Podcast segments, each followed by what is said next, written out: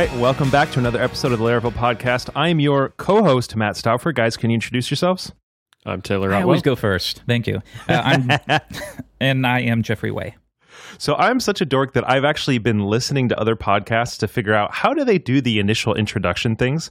Uh, one of the ones that I liked, and I note this doesn't matter, but I don't care because I care, and, and you all have to listen to me now. Uh, one of the things I liked was another group says eat, the the host, the pers- first pers- first person talking says the name of each of them, and then they all say yeah, you know hey or whatever. What I like is that like when I join a podcast I haven't been listening to for a long time, they assume that you know which voice goes to which name and you don't always. So that's why I have us do this. So anyway, that doesn't matter. So Laracon is almost here.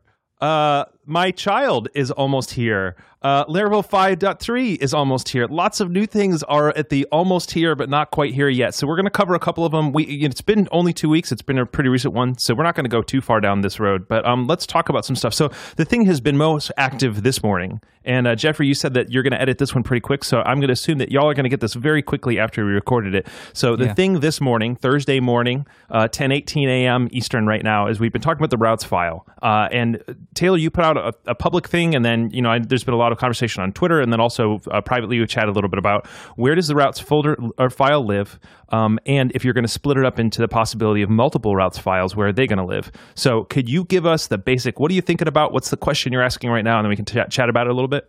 yeah, so what sort of went before all this was I wanted to have two routes files, a web routes file and an API routes file routes file, and that's uh, you know may or may not be because of things that are coming uh, in the near future. But anyway, it was going to make more sense to have two routes files out of the box. And they sort of go nicely with, you know, you have the web middleware group and the API middleware group, and you have the web routes file and the API routes file. But then when you have two routes files, if you leave them in the HTTP directory, you end up when you alphabetize them and your um, like your editor editor alphabetizes them and like in your left sidebar, you end up with HTTP um, API.php, and then in the middle you have kernel.php, and then at the bottom you have web.php, which is really weird.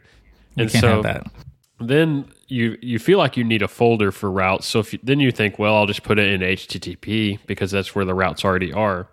But then that sort of like brought up the whole discussion of do routes even belong in the app directory at all? Since the app directory is really a PSR4 namespace directory full of classes, and these are the only two files in that entire directory that are more like uh, procedural files that are not auto loaded; they're manually loaded by the framework at a certain time.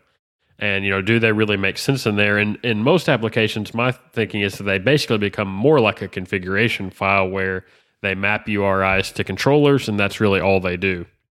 Um, you know that being said you can define closures in your routes to sort of um, have all your behavior in one routes file but probably for most large applications when you have i mean even 100 routes is not really that large but that would get pretty cumbersome in a routes file. So we started playing around with a few ideas, and the latest idea we threw out on Twitter for a discussion was having just a top level routes directory um, with the two routes files there, which is kind of nice because it's not buried super deep in the directory structure, but it's not mixed in with any PSR4 directory structure.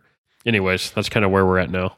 I, I think it's pretty funny because uh, maybe if you're listening to this, your instinct might be like, oh, just put it in the HTTP slash routes folder and, you know, bada bing, bada boom, you're, you're done. And I, I think the, the cool thing about Laravel is even for like these tiny decisions, they are labored over so, so much because Yeah. it, it- it's funny. It's just a folder, but every time you create one more folder, it's like you you stack on the complexity just this much, and then if you keep doing that, it gets more and more complex, and and before you know it, it's kind of overwhelming, and then you're at the point where you just want to access the entry point to your application, your routes file, but now with the default install of Laravel, you have to like toggle open three different directories. And uh, some people might say, well, you hit Command P and you go directly to that, but that's just not how everyone works. And and I think you have to think about beginners and and just the natural flow of why it makes sense for really the entry point for your website to be that deeply nested. Um, it, it's it's hard because for me, what what I would say is the pure natural way or natural place to put it is in that app HTTP slash routes folder. That's kind of like it it fits your your like I was saying on uh, Telegram, it fits your need for cleanliness. Like this is connected to HTTP, so that's where it goes in my mind. But then also, like it, it just doesn't feel right to be that deeply nested. So that's why mm-hmm. we've been talking about a a project root slash routes file, which which um, I think I, have switched over to. It, it does feel a, a bit more natural. What are you thinking, Matt? Yeah, Adam and I went back and forth a little bit about there's like if if you purely want to make an architectural purity argument, which is not the the primary goal here. But if that you know you want to balance you know pragmatism versus architecture and all kind of stuff, the architectural the two architectural purity arguments around it are one um, in five, I think it was 5.0, Taylor. The we all of a sudden we have a HTTP folder and a console folder, and there's this kind of like intellectual division between things that are coming from HTTP requests and things that are coming from console. So that's why kind of routes ended up in app HTTP routes.php. But I think we kind of talk a little bit, especially if we're adding multiple routes files and adding multiple folders, we're getting deeper and deeper down there. And so there's like a pragmatic argument that like it's the it's kind of the heartbeat of the application, right? It's like the first thing, it's the first entry point, and Adam made a really great great point. This is a web framework, right? Like routes.php is really the core of it. Um, so to have it really far down, not only is it a little bit of like a mental shift for those of us who use it, but especially for new people, new people, they do a lot of discovery just by like clicking through the folder structure, or people who don't have a Command P alternative. And so we really want those kind of foundational things to be accessible. But I think the other architectural purity argument that Adam made is that if you want to talk about PSR4 architectural purity, which again, this, these aren't the foundational things, but it's worth thinking about. Um, routes.php is the only non PSR4 loaded file in that app folder. And so you could actually make an argument of moving it out of there just for that reason. Again, it's this is less about purity and architecture, and this is a little bit more about just where does it make sense? And i think from a, especially a learner's perspective and if you're really willing to like step back and just think like what are the things that takes my brain an extra 50 milliseconds to figure out when something is on a new project where i'm when i'm coming back to laravel after a while gone or especially as you watch beginners this is really one this is a really foundational thing i mean when i was writing my book i had to step back and say if i'm going to teach somebody how to make a laravel app from scratch what is the first thing they should think about? And routing's first because it just, you know, I, getting it set up is first, but routing is the core of it. And you can make the simplest or the most complex app in Laravel, and they're always going to have this routes file. Like the simplest route, you know, app ever would be a couple routes with, you know, route closures or a couple routes returning views. So routes are always at the core. So I love the idea of exposing it more, getting it higher level. My favorite proposal I've seen so far is the routes folder with an API and a web.php. So it's pretty, it's pretty fun to, to think about like as a listener, just imagine a typical Laravel install, and now imagine it was up to you to figure out where you're going to put a web routes file and an API routes file. So it's like, okay, you could put it in the app directory, so a direct child of the app directory. But right now, your your eloquent models go in there. So you'd have like your user model and your post model and your your comment model. But then you would also have like routes or, or web.php uh, and then API.php for your routes. And those are all jumbled up. So now that feels weird. So you have to think like, well, if you do that, maybe you, you do have to create a models folder and now all eloquent models go in there. So it, it's a very tricky thing because no matter what you pick, it's almost like trade-offs where it's like, okay, we're going to put routes in the root, but are they linked to HTTP? Does it belong in there? Well, well, maybe, but is that the most, um, as we would say, the most Zonda approach? Uh, I don't know. It's it's a very very tricky thing. It's not as easy as, as it sounds uh, on the surface. Yeah, and there's some other considerations too. Like when you have your routes file in your app directory, we actually, if you look in your phpunit.xml file on a new 5.2 folder, we actually have to have put this exclude this whole exclude block for that routes file so that it doesn't try to process that for like um, can't remember if it's related to code coverage or something like that, but we have to sort of work around the fact that we're throwing procedural files into this class based uh, folder structure. So it would clean up some of that as well.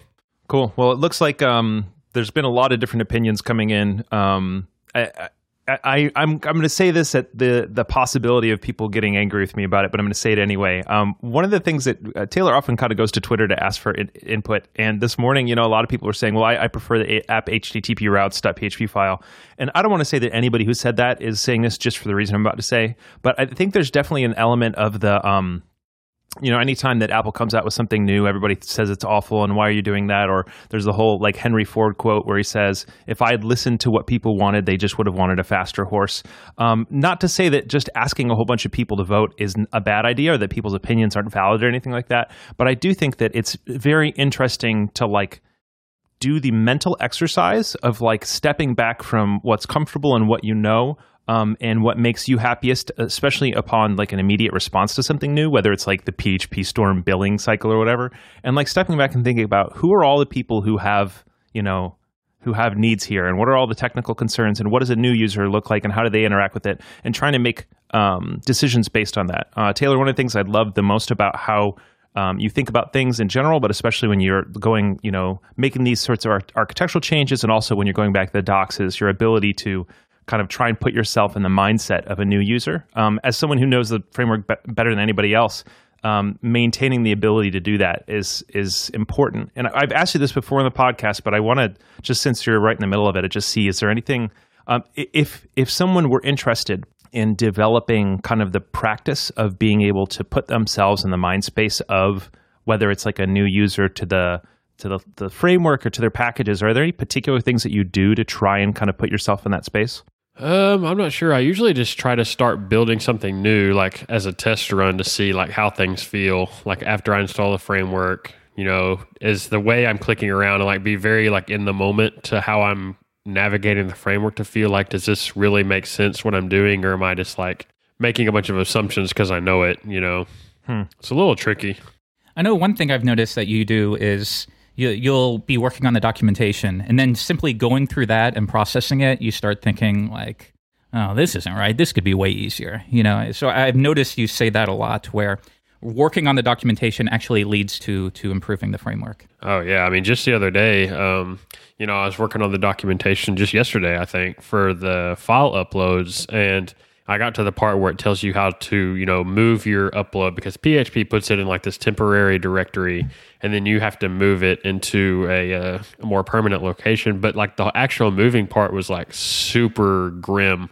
Like you had to um, do like a file. nobody knows you got to research it every single yeah. time Yeah. like we all have decades of experience probably none of us can remember unless you research it But I just wanted to be able to say you can just do, you know, request file whatever and then call a store method and it uses one of your file systems that you already have configured, you know, in your config slash file systems directory.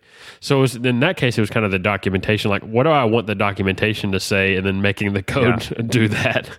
I like that. I was uh, he had there's some changes to the way the auth, auth the auth controllers work and how they're lined up and all kind of stuff that just got pushed to the um to the core uh, you know in, in 5.3 and I was looking over it um, because so my book's almost done and it's going to be 5.3 so I read every commit that comes in and then make sure the book's up to date for it. So I rewrote the auth section of my book for these updates and it basically got like to be a third the length that it was prior or a quarter the length. And i messaged him like wow like i don't know exactly how i would normally respond to this because it's different than what i'm used to but man you just took the documentation that i think is appropriate to teach somebody how to use it from scratch and it's now a quarter the length it was before. That's that's probably a good sign. So that makes sense to what you're saying about like get the get the docs the way you want. You know see long and complicated and confusing and hard to remember docs as signs that the the the function itself should be easier. It's a different kind of ddd maybe. Yeah, right. Cool. All right. So, speaking of things in 5.3, most of what um, you can discover about 5.3, there's been quite a few articles um, about it. Like I said, I'm writing each feature up, but also Laravel News and recently Scotch um, did one as well. A lot of people have done just roundup of the basic changes in 5.3, but recently there was a tweet from the esteemed Mr. Otwell um, uh, teasing teasing uh, Scout and Passport. We have no information about what these things are. Uh, so, Taylor, do we get to hear anything, or do we have to wait until Laracon? Mm, yeah, I mean, you're probably going to have to wait till Laracon, but they're both uh, pretty cool. Uh, Passport's definitely the bigger uh, project of the two. Scout is a little bit on the small side. It's just a kind of a simpler thing, but still very useful. And uh, yeah, both of those things will be demoed at Laracon along with the uh, some notification related stuff. So yeah, Mm. lots of cool stuff to talk about at Laracon, as well as you know all the other Laravel 5.3 stuff, the Webpack stuff. Um, there's lots of there's lots of little things that I have documented that all add up to sort of a lot of improvements. Mm-hmm. I know, like you were saying on Twitter, how at the very end everything sort of comes together. It's like I've even noticed that because obviously for Laracast I'm going to cover all of the new stuff, and I have a little list here, and it wasn't that long, but now it just keeps getting longer and longer to the point that this is a pretty major release. Yeah, Um, and I wouldn't have thought that even two or three months ago. So it's all coming together. Um, so, two more things to talk about before we go. First, Jeffrey, you mentioned recently on Laracast Snippet that you were trying out um, doing two sets of two hours every day, really kind of devoted work for two hours and then just not think about it. So I feel like it's been, is it been a week or two weeks since? Uh, how's it working for you? He's got a smile on. Matt has a smile on his face right now, like he thinks it's total BS. Okay, let's no, talk about I'm not it. saying that at all. I actually am very curious. Okay, be, well, I'm going to agree that it's half BS and half totally true. Okay, uh, for anyone listening, if you go to laracast.audio, just look for the the two hours, two times. I think that's it. You can listen to it. It's five minutes. Uh, Self promotion out of the way. Uh, anyways, okay, so here's the basic idea: is like my wife and I just had a baby, and the baby's getting to this fun age already where she's a month old, but she we're kind of able to communicate with her, and she gets like these big eyes when if we sing or you know it's just a cool age for her to be at. So I like I want to be out there with them as much as possible. So I've been thinking about like my typical workday, which is like nine to five, just like basically everyone else. But then uh, basically what I say on the podcast is if you think about it, nobody is truly doing nine to five. Um, there, there's lunch in the middle of it. There's especially if you work at um, if you if you don't work remote, then you're going in, you're getting coffee, you're saying hello, you're you're taking a break to go to the pool table, you know, all of that stuff. Um, maybe before lunch, you take ten or fifteen minutes to kind of wrap things up quietly. You don't want to take new tasks on because you're about to leave. And then when you get back from lunch, you're kind of tired. You've had caffeine. You're not really focusing. So you know the the idea is that I'm not sure anyone is truly doing eight hours worth of work every day. The reality might be that you're getting about four, I don't know, maybe four to five hours worth of actual work done during the day, and the rest of it is just. I don't know. You know, like we're all, we're all on Telegram all of the time. Think how much work we could all be getting done if we weren't just chatting all of the time. You need it. You like you need those breaks. Our minds are not designed to just, fo- especially with code, we're not designed to just focus for hours and hours and hours on end. So my solution was for me to test out this thing where I go to Google and I type uh, timer two hours, and Google will just automatically start a timer for you. And then from that point on, I close all messaging apps like Twitter or Telegram, and that's where I really focus and I do it hardcore. That, that's all I do. I don't take breaks. I don't go to Facebook. I don't do anything. And after the two hours, I take a break, and that's where like my family and I will get lunch. I'll play with the baby. We'll do anything for maybe a number of hours. And then around two to three o'clock, I'll come back and I'll do another two hours and I'll set the timer again and do the exact same thing. And what I'm finding is I think it's actually working out surprisingly well because I never have a point during the day where I'm working on code, but my mind just isn't in. I'm, I'm just not into it. You know, I'm too tired and you kind of want to nap, but you need to be working and you're just not producing very good output. That doesn't happen anymore. When I come back to work, wh- whatever it is, it could be two o'clock or five o'clock or, or whatever. Um, I'm entirely focused on it, and I'm getting pretty good results. Now, here's where I would say half of it's BS. Uh, I think when it comes to the, the creative side, like being creative with code, you can't put a time limit on. And I think you guys all know this. Like when, if you're working on some code or open source thing and you get excited, sometimes you'll look up and five hours has gone by and, and you're in your office late at night or, or something like that. That's where it's different. But I kind of keep that separate because to me, that's sort of the fun stuff. That's what you would be doing uh, if you didn't have work. Like I, I would imagine most of us worked on code or work on code in our free time. So that's sort of a hobby. So you take the two hours, two times thing and you apply it mostly to work junk that you don't necessarily want to do, like answering emails, uh, having meetings, all of that stuff. And then anything after, if you do want to work at night, uh, that's fine. Just make sure it's stuff you actually enjoy. You still think it's BS though, Matt? I actually never thought it was BS. The, there is Yeah, one part I thought is uh, there's one part I, I thought is BS, but it's funny because I didn't know that you would have picked it up from my smile, which is the idea that most people at like a consultancy like I work at only work for real hours, and I don't I don't think that's true. But I think you were being hyperbolic, and I think it's good to be hyperbolic to make a point. But what I the rest of it I love, and I think some of the pieces that I love are um, one um, forcing yourself to work. Um, when you don't have any energy ends up basically like being the worst possible thing to do because you don't have any energy nobody's getting any good work out of you. That's why we tell like people who work at tighten like when you're sick just go home. Like you're forced you're not healing better. You're not getting any good work done. Just get out of here and get better and then come back and do good work. So i love the idea of like giving yourself those spaces and we try to do that at tighten. You know we're- expect people to work relatively predictable hours. You know most people work nine to five ish um, but we are remote so we have flexibility. And so very very very commonly if somebody's just low energy or needs a nap. Like the number of naps that are taken at Tighten is ridiculous because why push yourself to work when you're dragging? Um, as long as you're on a project and you have a schedule for the rest of the day that's flexible, flexible for it, they'll just tell whoever their PM is or tell me, and you know what, I just need a nap. I'll be back in an hour, and then I'll work an hour later or something like that. That's fine. So I love that. I think that's that's beautiful, and also I love the idea that it's really basically like a, an extension of the Pomodoro technique, right? It's basically like hyper focus on something with a predictable end means you can kind of slog through those things that if you just had an eight hour day, you just keep putting them off and off and off and off. I love that because for me, like uh, I'm not a developer. A lot of my developers, most of their day is there's a there's a one meeting, maybe two meetings a day. We keep them short um, we're flexible in their hours. And so when they sit down to program, they can really just program. My job is like 10,000 different things. And it's a lot of them that I don't want to do. I'd really like to just program all day or pair with people or meet with people. And I, I don't tend to love preparing documents or reading emails or, you know, whatever else. And so doing some form of Pomodoro or, or two sets of two hours or whatever on those things I don't like is brilliant. So I, I, I think, at least in my context, the two takeaways I get from it are one, um, Pomodoro or whatever on the things you don't like doing. And two, um, try to give yourself enough flexibility to not work when you don't have the energy and then work when you do have the energy. And, you know, if that ends up working where you're only sum up to four hours a day, awesome.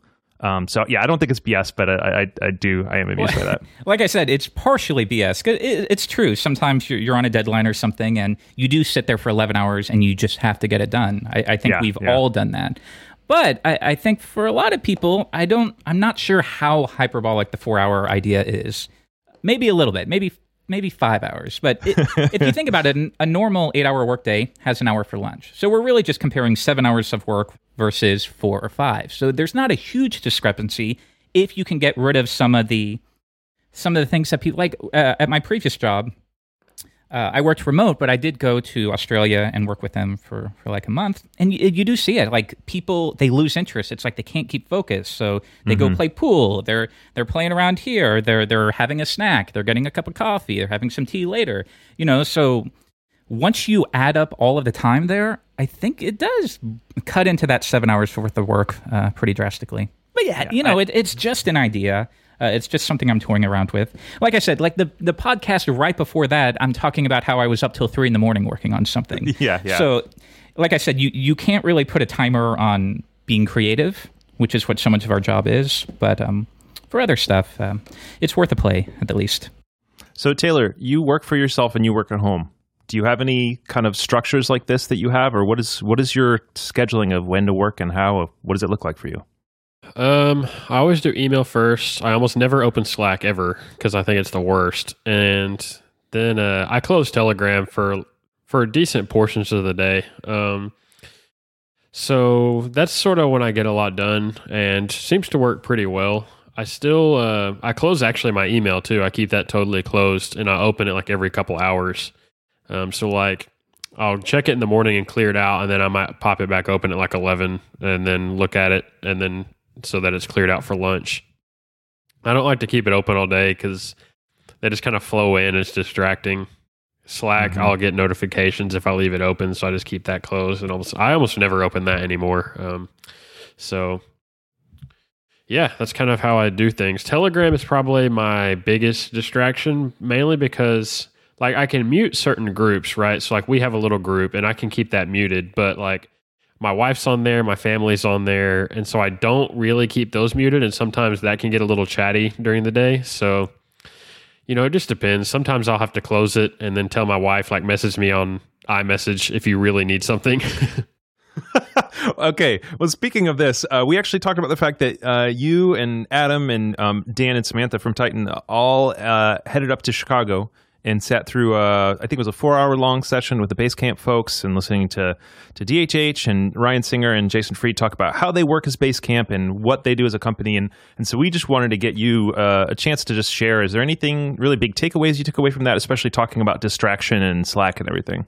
Yeah, the main th- thing I came away with was they have this super high value on like uh, complete thoughts. I guess I would say in terms of the way they communicate with people. So, of course, they they tried really hard not to make it like a sales pitch for Basecamp, and at the very beginning, they just asked the audience, give us every question you want to know the answer to. What do you want to come away with, you know, at this workshop? And people named a bunch of stuff. A lot of stuff around hiring actually seemed to be um, a lot of the things people were thinking about that were there.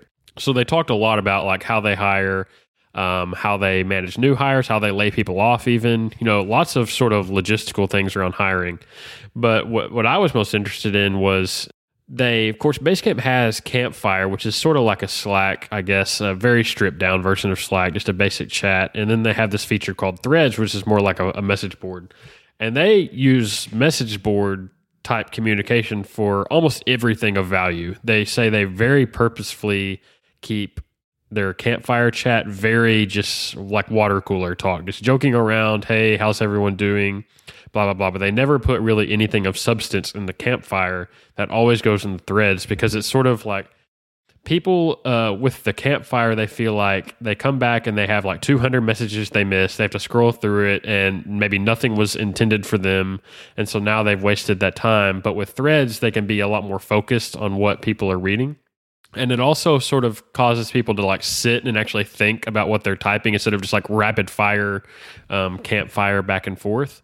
So i thought that was really cool and they seemed very like they talked about a lot trying to create this so-called peaceful work atmosphere where you're not always in chat all day you know um, you're you know you're working on stuff and then you can catch up on any threads you want to uh, when you get back. And you don't feel like you have to catch up on campfire. Like if there's 200 messages in campfire you can just assume you know so what? That was just a bunch of casual talk and anything important is going to be in a thread. So that was sort of their thing which really resonated with me because i'm you know maintaining laravel um, and being in slack is like a huge time sink because there's just so many people. And um, you know, I've struggled for a long time. What's the best way to stay in touch with people that are using the framework? You know, and Slack is a cool way, I think, to like sort of hang out and chat with people. But it's turned out to be a really bad way for like the Slack internals channel on Laravel is a really bad way to talk about internal development because many, many times I've had intense discussions in there that are lost forever because we don't have paid history because there's 9,000 users on the Slack channel. So, um, you know, it's tough, and I don't know what the best answer is. It may be the best answer is to have that kind of communication just on GitHub itself, you know, on issue discussions because it's more permanent, it's more searchable. Um, so, yeah, that was my trip. Met DHH, huge highlight, uh, greatest programmer of all time or whatever. So, cool. you know, it, it, makes sense to me. I, I've had stuff in the past where um, when I worked for other people, a manager would say, Hey, can we schedule a call? And they wouldn't tell me what it was about. So then, once we do the call, all of their questions, I'm suddenly left in the position of having to give them an answer on the spot. And when you think about it, I'm not sure that's how most of us work. Um, I would always, and I always appreciate it when somebody says, "Can we talk about this? I'm going to ask you about A, B, and C," and then I actually have time to to think about a reply rather than just feeling the silence on the phone call and having to just spit something out without really giving it uh, much thought. So, and, and I feel like this this idea of giving more eloquent answers on Basecamp kind of fits my my brain a little more. But I don't know. I don't use Slack. I don't use IRC anymore. It was interesting to see because like they would pull up real threads, you know, because we were in just the Basecamp Basecamp that they use for real. And so I would see a thread where like maybe Ryan Singer would post this pitch for a new feature and he would have drawings from his iPad Pro and like it was like I mean, gosh, a, a, very long post. I mean, it would take you probably 30 minutes to read through it all, like very detailed. And then, like, wow, Jason Fried might respond that day. And then maybe a couple days might go by where no one talks about it. And then maybe David jumps in and throws in a comment. And then they kind of go back and forth a little bit. So it was kind of interesting because, like, they're having these very, like, thoughtful, nuanced discussions in this thread and it's okay if it goes a couple days without any activity and then you can just kind of pick back up on it without being lost in Slack and kind of disconnected. So that was really interesting. You know, I guess a lot of people may use email for something like that typically, but it, it was sort of interesting to have it there in Basecamp and see how they're using the product. It kind of helped me understand, it helped me help me understand Basecamp as a product because when I first saw Basecamp three and saw Campfire, I was like, wow, this Campfire is actually really kind of lame compared to Slack you know but i now i understand like they want it to be kind of lame. Like they don't want you to live in campfire. It's just a basic chat and they want threads is really i feel like where they want you to be most of the time. Yeah, Tighten, we actually literally don't use email other than to communicate with people outside of the company, and even those people we try to bring in, and that's a pretty, pretty big shift once we moved to Slack. Um, but the I think some of the pains we're feeling are that whole immediacy thing. Like when you just described the idea that something could just sit for a couple days and then someone can come back later, felt like a pressure off my shoulders because if something happens in Slack and you don't respond to it within an hour or something, I mean, often depending on the pace, if you don't respond to it within 30 seconds, it's gone. You know, I, I could be typing something and all of a sudden the conversation has gone somewhere else and I delete what I was typing because it's already moved so fast that I just can't do it. Um, so we we've gotten kind of excited about that idea. What I I, I think that the, a lot of the ways they do things aren't going to work for us as a consultancy, but we also have some products. So we actually decided to move Karani, which is one of our what's our longest running product, um, entirely over to Basecamp for a while because Dan w- went to the thing and Samantha went to the thing, and Dan's actually writing a blog post. I'll link in the show notes. So we're just going to try it out, like see what happens if we move Karani over entirely over to Basecamp. Um, just what is the experience like?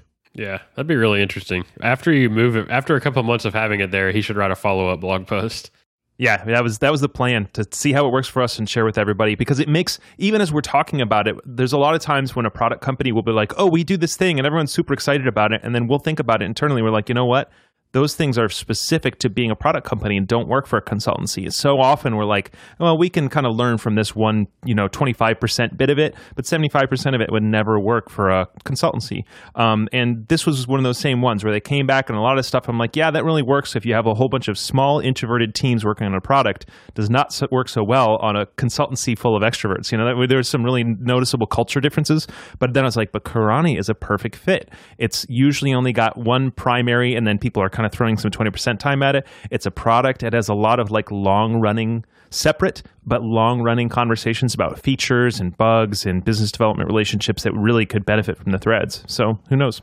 Yeah. It was crazy the amount of detail, particularly like Ryan, their uh, product person, puts into the feature decisions. I mean, I can't even describe how long and detailed these posts were with like lots of drawings and sketches. It was wild.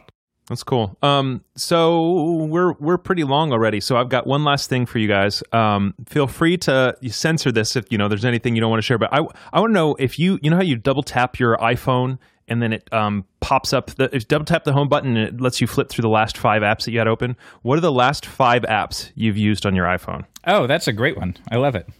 Well, of course, when I double tap it, what I'm really going to do is pull up the the stupid uh, Apple Pay credit card thing by accident, and I'm going to have to do it three times before I finally get to the app switcher. Uh, but really, this is just like which apps are in your iPhone dock. So, off the top of my head, um, Inbox. Uh, I think mm-hmm. i am one of those people like between task apps and email, I try literally every single one. Like if you go to the the productivity section of the App Store, I've installed like every single one, and then I delete every single one. Uh, the the ones I use right now, I was using Todoist for months. I'm back to the hit list again, uh, and for email, I think Inbox is pretty fantastic. I, I haven't seen anything yeah. that compares to it uh, for my Outlook. workflow. Yeah, I know for some people Outlook is great. Um, I don't see it. Uh, Google's inbox is way where it groups everything in, and it'll have some things where it will only show you these emails once a day, and you can click a button and clear all of them. So it, it groups all your your promotion stuff. It groups all of your work related stuff. I really like that. Even the stuff where like if I have a flight tomorrow, it's gonna bring up uh, an email, but it has all of the information on the flight right there uh, in the overview section. That's just so cool. None of the other ones do that. What else?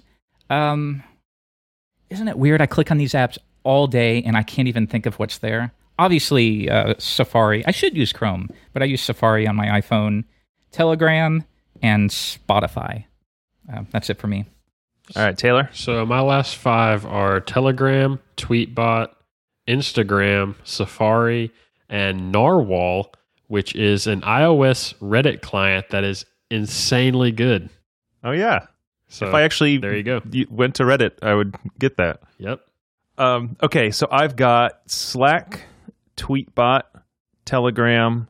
Wait, how many? Slack, Tweetbot, Telegram, Day One, the journal, and then Inbox. And I actually use Inbox and Outlook. I use Inbox for all my personal mail and Outlook for all my work email, but uh, Outlook was number six. So sweet. Yeah, Inbox. Cool. All right. Well, the next time uh, y'all will hear at least uh, Jeffrey and Taylor's voices is when they're at Laracon and you're either there or you're listening to the live streaming. If you're not listening to live streaming, then you'll probably watch be watching videos later. Um, and then all of us will be back together uh, a couple weeks after that. So until then, um, happy travels to all y'all who are going to Laracon. Um, I'm jealous of you, um, but then you can be jealous of my adorable baby in about a week. All right. See y'all later.